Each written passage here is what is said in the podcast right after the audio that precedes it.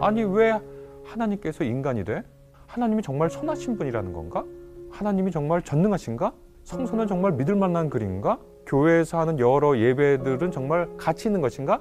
필연적으로 그럴 수밖에 없어요. 왜냐하면 우리의 아, 이해의 한계, 인식의 한계, 경험의 한계를 넘어선 분이기 때문에 하나님은 우리의 이해와 경험과 인식의 한계를 넘어선 어떤 일에 대해서 우리가 저 정말이야? 저 진짜야? 라고 말할 수밖에 없잖아요. 어, 정말 문제는 뭐냐면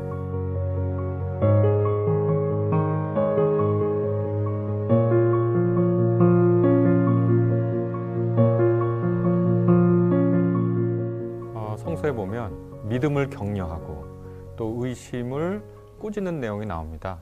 히브리서 11장 6절 보면 하나님 앞에 나오는 사람은 하나님이 계신 것과 그가 그분에게 나오는 사람에게 복 주는 분임을 믿어야 된다. 이렇게 믿음이 굉장히 핵심적인 것이라고 얘기하고 아, 아무것도 의심하지 말고 구해라.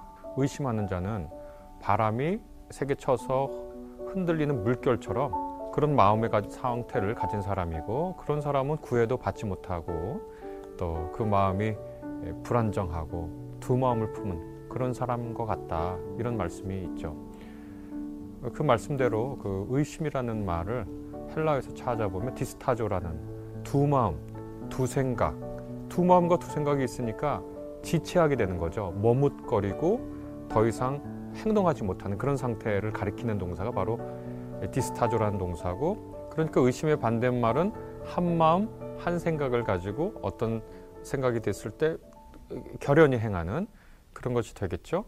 아, 그래서 이제 전체적으로 보면 믿음은 참 좋은 것이고 의심은 우리가 경계해야 할 것으로 나타나는 것이 성서에 이제 아, 우리에게 권하는 바죠.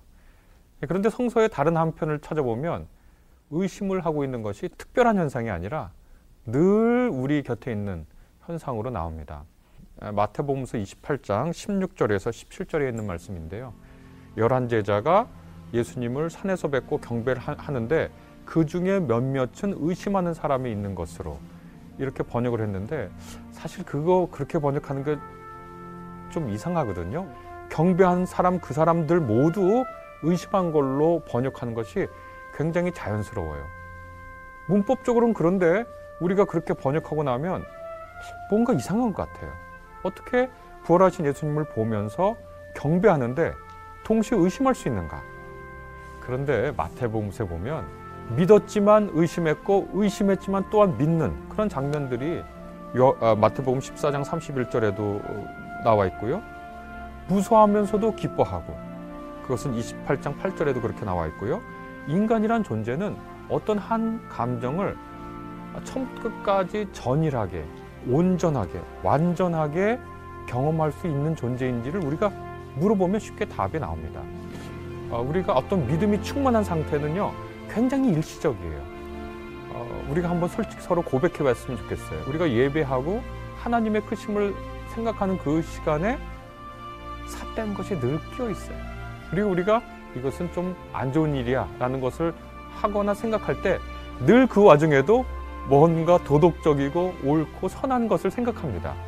그러니까 인간이라는 존재는 아예 근본부터가 그 복합적인 감정을 늘 느끼면서 살 수밖에 없는 그런 존재라는 걸 우리가 솔직히 인정을 해야 되거든요. 그런 시각으로 성서를 다시 읽으면 우리가 흔히 히브리서 11장을 믿음장이라고 그러고 히브리서 11장에 나와 있는 믿음의 영웅들을 쭉 열거하는 걸 우리가 봅니다. 그런데 거기 보다 보면은요, 거기 뭐 아브라함 믿음의 조상이라고 해요. 그런데 우리가 그분의 인생을 보면 아, 자신의 부인을 누이라고 두 번 속이는 장면을 봅니다. 하나님의 보호하심을 의심한 거잖아요. 또 다윗, 모세 그들이 언제나 믿음으로 충만했나요? 늘 실패하고 좌절하는 순간도 있고요. 그 다음에 히브리서 11장 보면 이분이 왜 들어가 있지 하고 고개를 갸웃거리는 분들이 있는데 대표적으로 삼손. 삼손은 보면 전 일생에 믿음을 행했던 장면은 얼마 없던 것처럼 느껴지기도 합니다. 그런데 그분도 믿음의 영웅으로 들어와 있고 입다도 있습니다. 아, 이 시선이 뭔지 우리가 잘 기억을 해야 됩니다. 믿음이란 말과 신앙의 상태에 있다라는 말을 구분을 하거든요. 그래서 신앙의 상태는 어떤 거냐? 아, 믿음과 의심이 동시에 본 동시에 있는 것이고 그것이 신앙 상태의 어떻게 보면 본질적인 상태라고 저는 얘기를 해요. 그래서 신앙 상태에 있는 의심이라는 것은 불가피하고 어떨 때는 필요하다라고 생각하는데요. 필연적으로 그럴 수밖에 없어요. 왜냐하면 우리의 이해의 한계, 인식의 한계, 경험의 한계를 넘어선 분이기 때문에 하나님은 또 하나님의 경륜은 역시 우리의 인식과 이해와 경험의 한계를 넘어섰기 때문에 우리의 이해와 경험과 인식의 한계를 넘어선 어떤 일에 대해서 우리가 저 정말이야?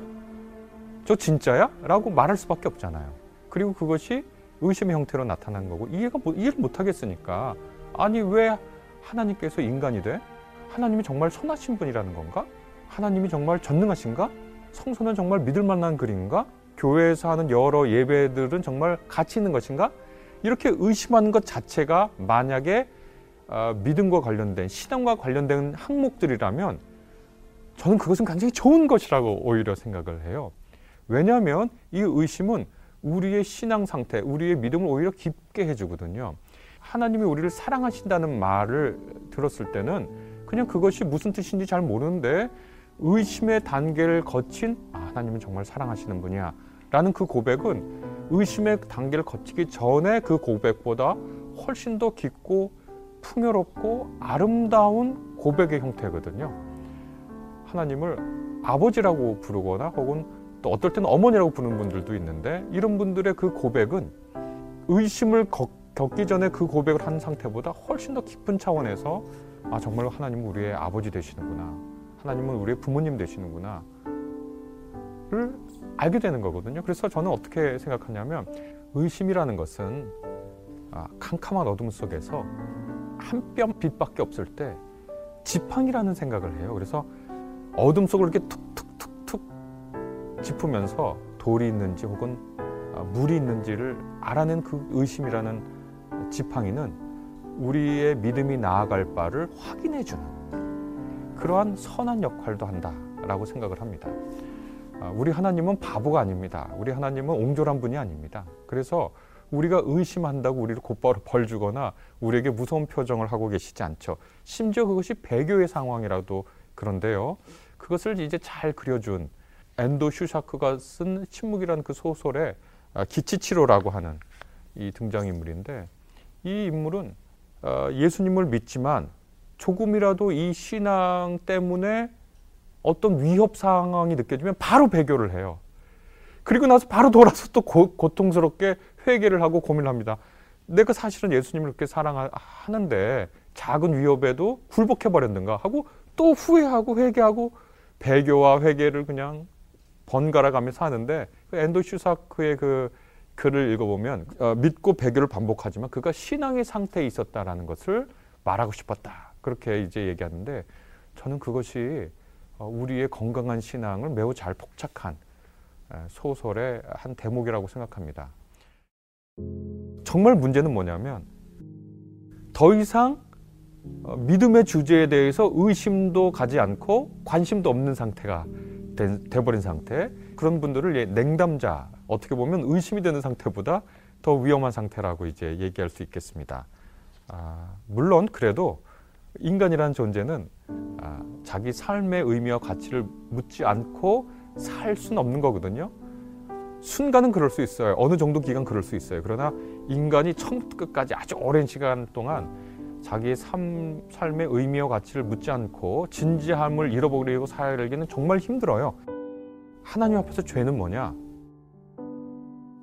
좌절하는 거예요. 자기 자, 자신에 대해서 좌절하는 거예요. 나는 정말 보잘것 없고 나는 믿음의 실패자다. 그렇게 자기 자신에 대해서 최종 선고를 내리는 거예요. 나는 의심하는 자다. 나는 실패한 자다. 실패한 사람 중에 대표적인 사람으로 지금 떠오른 사람이 베드로거든요. 그런데 이 사람은 그 순간에 실패했다고 좌절하지 않고 또 그 사람 그 베드로 그때 실패했다고 하나님이 그를 버려두시지 않고 다시 하나님의 예수님의 사도로 부르셨잖아요. 저는 이게 이걸 잘 기억할 필요가 있을 것 같아요. 어, 하나님이 우리에 대해서 너는 정말 최종 실패자야 라고 선언하시기 전까지 우리도 비록 나 자신이지만 내가 내 스스로에 대해서 최종 판결권을 가진 것처럼 행동하지 않았으면 좋겠어요.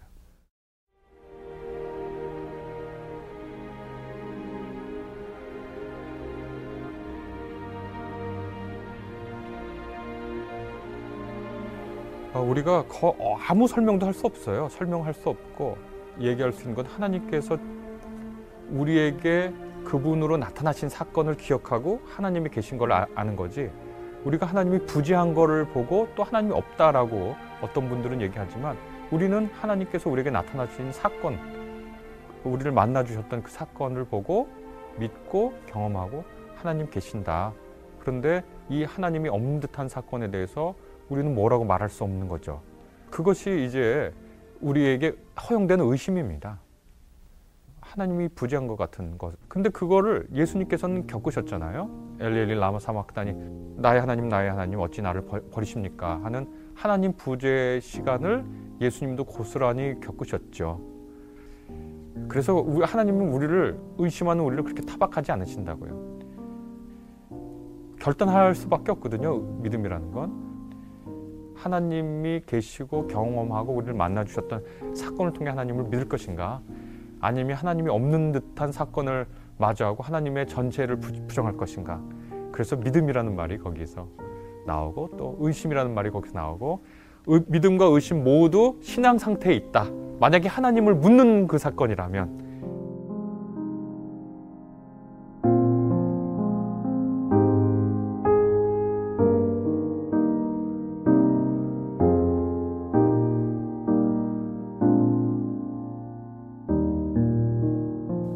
예, 오늘 내용이 도움이 되셨다면 구독과 좋아요 눌러주시기 바랍니다. 감사합니다.